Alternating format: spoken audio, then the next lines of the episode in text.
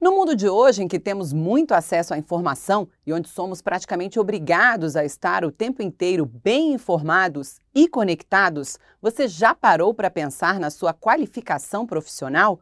Que tipo de profissional é você? O que corre atrás ou que acha que apenas a sua formação inicial já é suficiente?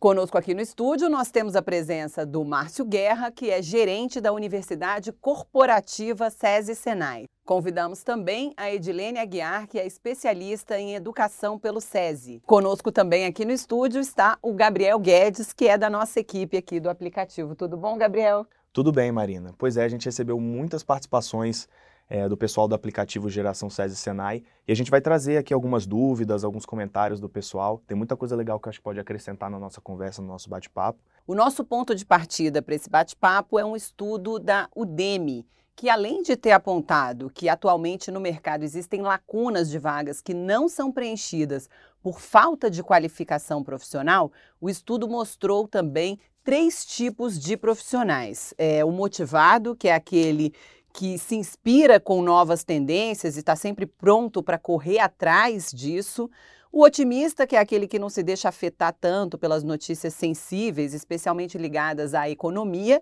E o passivo, que é aquele que está trabalhando, mas não está em busca de nada para se qualificar profissionalmente. Vou começar perguntando para o Márcio. Márcio, você concorda com essa classificação? Como é que você avalia o profissional brasileiro atualmente? Bom, Marina, é, essa classificação é interessante, ela pode se aplicar ao mercado de trabalho brasileiro, mas a gente tem que fazer uma, uma ponderação em torno disso. Né? A pesquisa traz é, uma grande quantidade de pessoas que se preocupam de fato, ela traz esse resultado, mas na verdade, quando a gente olha o mercado de trabalho, está acontecendo outra coisa. Né? Nos últimos anos, nos últimos 10 anos, a gente vê que é, a falta de mão de obra qualificada ela acontece não só quando o país está crescendo, mas também quando o país está em estagnação ou em, estágio de, de decrescimento, decrescimento econômico. Isso mostra que cada vez mais as empresas, o mercado de trabalho, está exigindo novas qualificações, novos conhecimentos, novas habilidades, novas atitudes. Então é preciso que o trabalhador brasileiro esteja de fato muito mais motivado. É isso que a gente espera, né? Mas eu acho que na prática isso não está acontecendo de uma maneira legal e acho que por isso que as empresas têm reclamado da falta de qualificação. A gente sabe que entre as dicas aí para buscar qualificação profissional, estudo é sempre uma das primeiras a, a, a ser trazida, né? Então eu queria passar a bola aqui para Edilene, que é uma pessoa que a gente sabe que buscou muito é, é, especializações. É, Edilene, eu queria que você falasse um pouco a partir do seu exemplo, o que, que isso mudou na sua vida profissional. Bem, a, o conhecimento ele é ponto de partida para o desenvolvimento de um ser humano e para a carreira também. Então, eu hoje sei que este conhecimento, ele transformou a minha vida, transformou indiretamente a vida dos meus familiares e tudo isso me ajudou a montar propostas e projetos para a educação do SESI e também influenciando as políticas públicas do nosso país para a transformação da vida de outros. Então, hoje eu vejo no conhecimento a porta para uma mudança de vida realmente. Quer dizer, você não só apenas buscou se qualificar, como você trabalha numa área que busca motivar outras pessoas, né? Isso mesmo, Marina, não só motivar, mas propor soluções para que outros que não têm acesso a esse conhecimento também possam ter e trilhar um caminho diferenciado que possa mudar toda a sua história. Maravilha. Legal, e aí, acho que Gabriel? Não, é muito interessante o que a Juliana acabou de falar, da iniciativa mesmo, né, de, de tomar essa decisão de se qualificar, porque como você citou, Marina, muitos profissionais se sent, ficam acomodados, né, se sentem estagnados ou não procuram evoluir no sentido profissional. E, mas aí eu queria tentar focar um pouquinho mais numa pergunta aqui que foi do Rodrigo Kammer e também a mesma pergunta do Lázaro Maciel. Os dois fizeram mais ou menos a mesma pergunta, que é que eu acho que eu posso dirigir para o Márcio, que é em relação a qual o principal desafio para se tornar um profissional diferenciado? Qual, qual o maior entrave e qual você acha que deve ser o foco para quem quer se qualificar profissionalmente? Tá, vamos pegar um mote da, da, da pesquisa, né? A motivação. A gente tem que entender que, lógico, é, buscar qualificação é, tem a ver em realizar cursos, mas tem a ver com as relações sociais. Né? Assim, no nosso dia a dia, um, uma pessoa motivada, ela busca tirar, aprender alguma coisa em tudo que ela faz. Então é uma questão muito mais de postura. Acho que a gente começa por aí.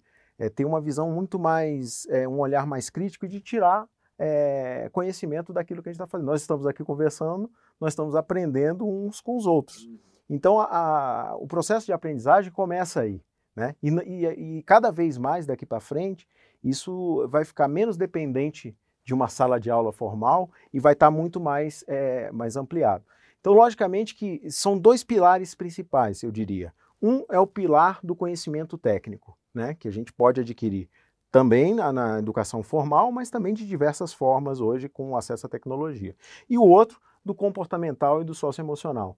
Os dois têm um peso muito significativo para quem tem é, como objetivo se manter no mercado de trabalho ao longo do tempo e é muito valorizado nas empresas. A gente tem que ter um equilíbrio disso. Não basta ser um ótimo técnico e ter pouco capital emocional e não adianta ter muito equilíbrio emocional e não ter nenhum conhecimento técnico. É equilibrar essas duas coisas. Certo. Bom, é, e a busca do conhecimento realmente é, é uma unanimidade. Todo mundo concorda que o, o profissional que quer avançar precisa buscar. É, a Edilene já conversou com a gente antes e nos contou de uma premiação que ela recebeu e poderia escolher entre uma viagem para aprender uma segunda língua ou uma premiação em dinheiro. Eu queria que você contasse um pouco para a gente, Edilene, como é que foi isso e o que você escolheu.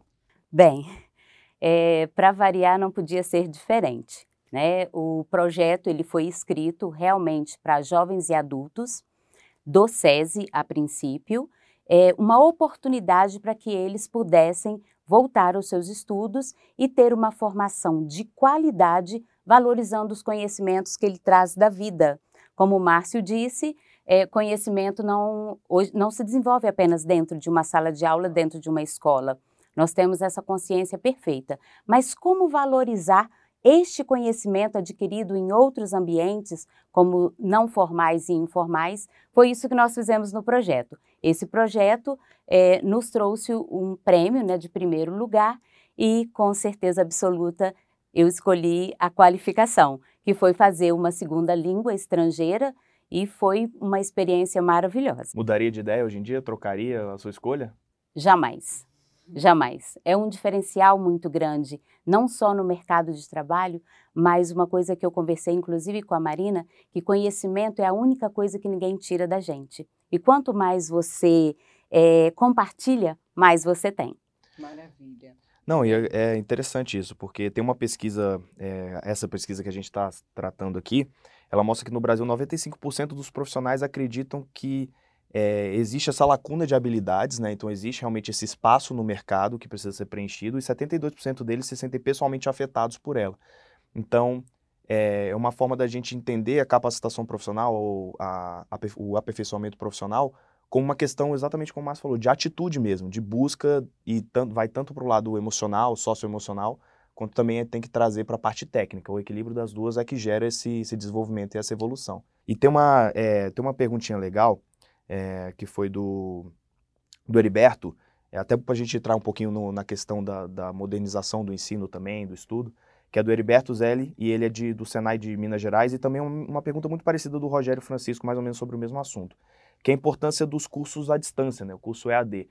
Quanto isso facilita para um profissional que às vezes está trabalhando o dia inteiro e precisa às vezes ter essa liberdade, essa flexibilidade de poder se especializar em outros momentos do dia, mas não tem a flexibilização de horários. É, o, a gente percebe que a educação ela ela está se adaptando muito à vida das pessoas, né? A educação à distância é, é um, é um, vamos dizer, é uma tendência forte que vem para facilitar todo esse processo, né? E ela está se adaptando a isso, né? A gente, a gente vê aí muitas tendências de, de educação é, adaptável à, à medida que você avança na educação à distância, você vai coletando informações e mudando a forma de oferecer esses conteúdos. Então, a educação à distância vem para isso, para flexibilizar. Hoje é possível você estar tá numa esteira na academia ouvindo um podcast, você pode estar num transporte coletivo vendo um vídeo com seu fone de ouvido, um vídeo curto de 10 minutos, de 5 minutos, 3 minutos, e está trazendo conhecimento para você. Então, a educação à distância aproxima muito a, a, essa, a essa dificuldade que é, às vezes, todo mundo disse na pesquisa que, que sabe que vai ser impactado, né? Tem, mais de 90% tem essa consciência. Mas as pessoas não sabem o que fazer. Né? Então, essa, esse, essa classificação nesses três perfis, o motivado, é, que é o, o que a gente quer que todo uhum. brasileiro seja, é muito importante porque você, hoje, tudo está muito à sua mão. Né? Então, você ouvir e tirar aprendizado disso, rapidamente você pode se conectar com uma fonte de conhecimento. Então, a educação à distância facilita muito. Não é fácil, tá? Tem que ter disciplina, disciplina, disciplina porque é muito fácil a gente perder a atenção hoje, né? Sobretudo se está no celular, olha ali, está assistindo um vídeo, chega um WhatsApp, você já largou tudo é, de lado. Certeza. Ou poder deixar para um outro dia, um, um, conteúdo que você podia ver naquele dia. Né? Exatamente, mas a disciplina é, traz ganhos significativos e aproxima a gente de um universo de conhecimento que, que só ajuda nesse posicionamento daí por diante.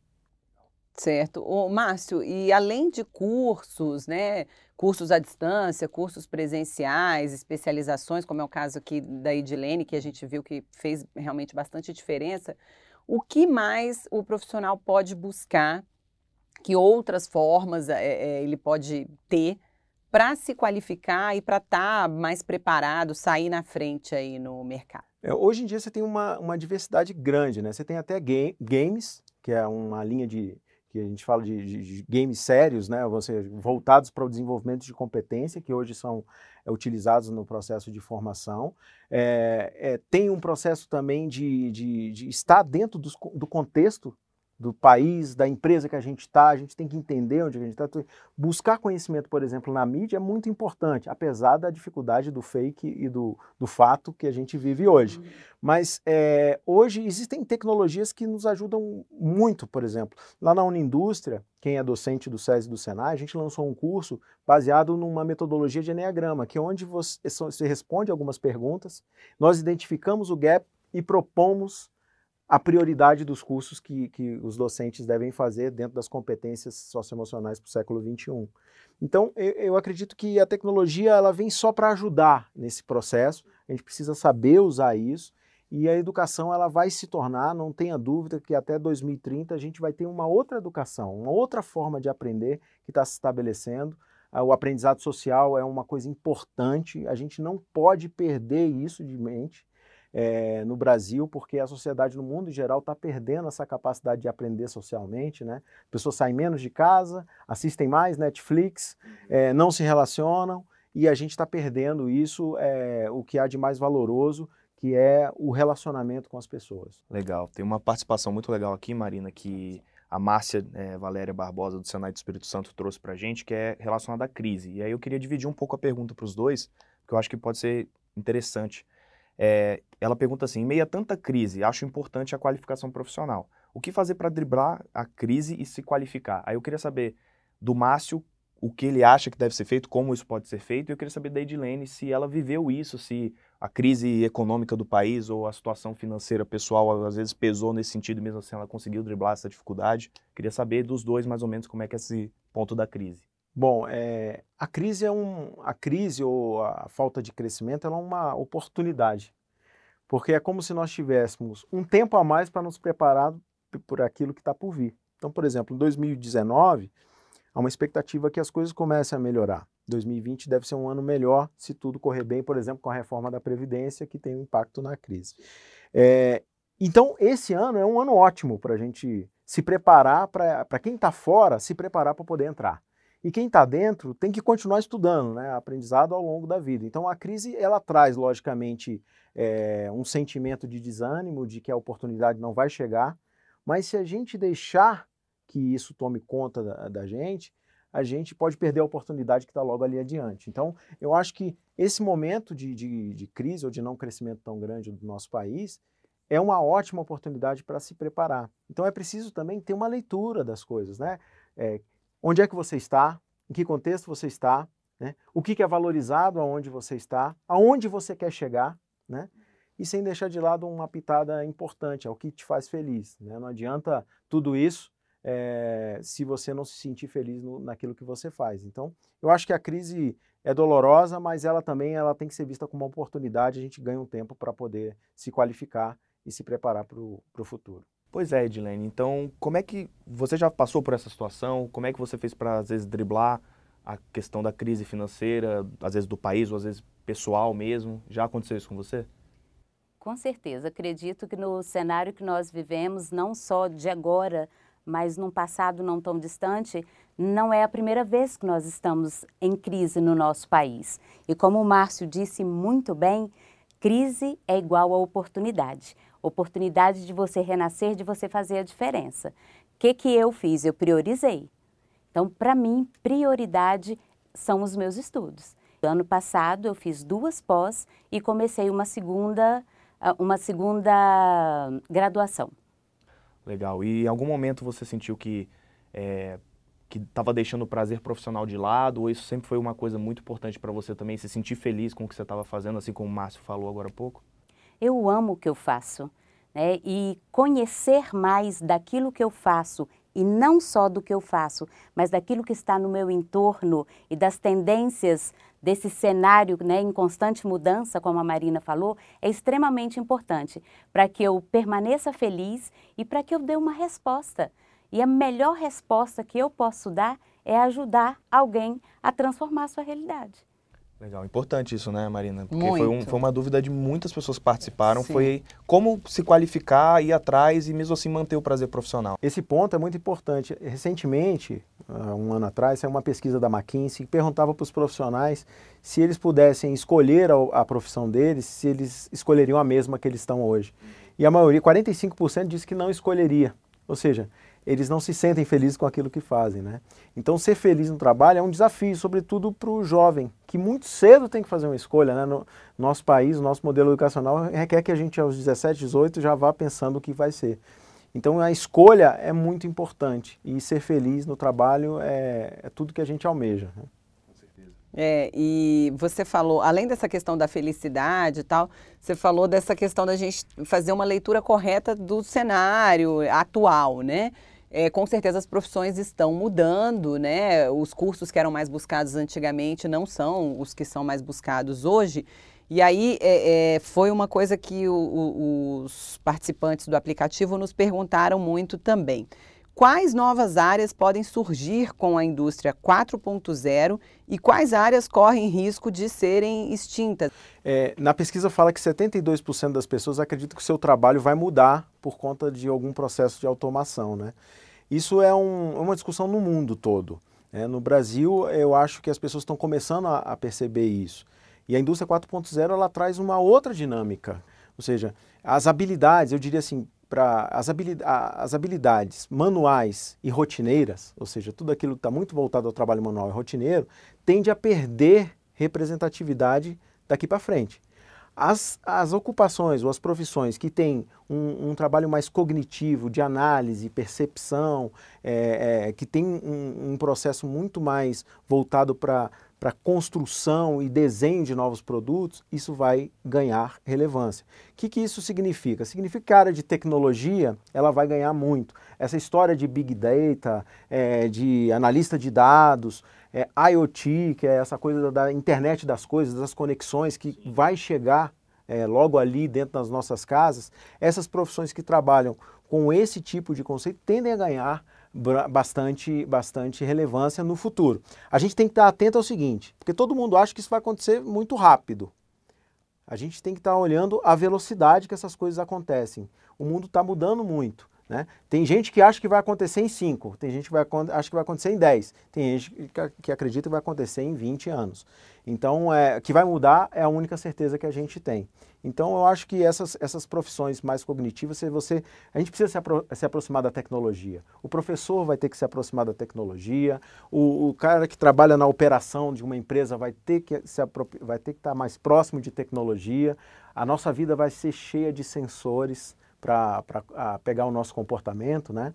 Então, é, eu diria que todos os profissionais têm que ter um olhar muito carinhoso para a questão tecnológica e tentar se aproximar. Às vezes não vai conseguir se aprofundar tanto, mas pelo menos entender como é que isso impacta a sua vida. Bom, então o recado está dado, não basta ser otimista, tem que ser também motivado, né? É verdade, queria agradecer muito a participação do pessoal do aplicativo do Geração SESI Senai e pedir para que vocês continuem ajudando a gente a fazer o conteúdo que chega até vocês. É muito importante essa participação para a gente. Então a gente encerra aqui, agradecendo muito a presença aqui dos nossos convidados. Até a próxima.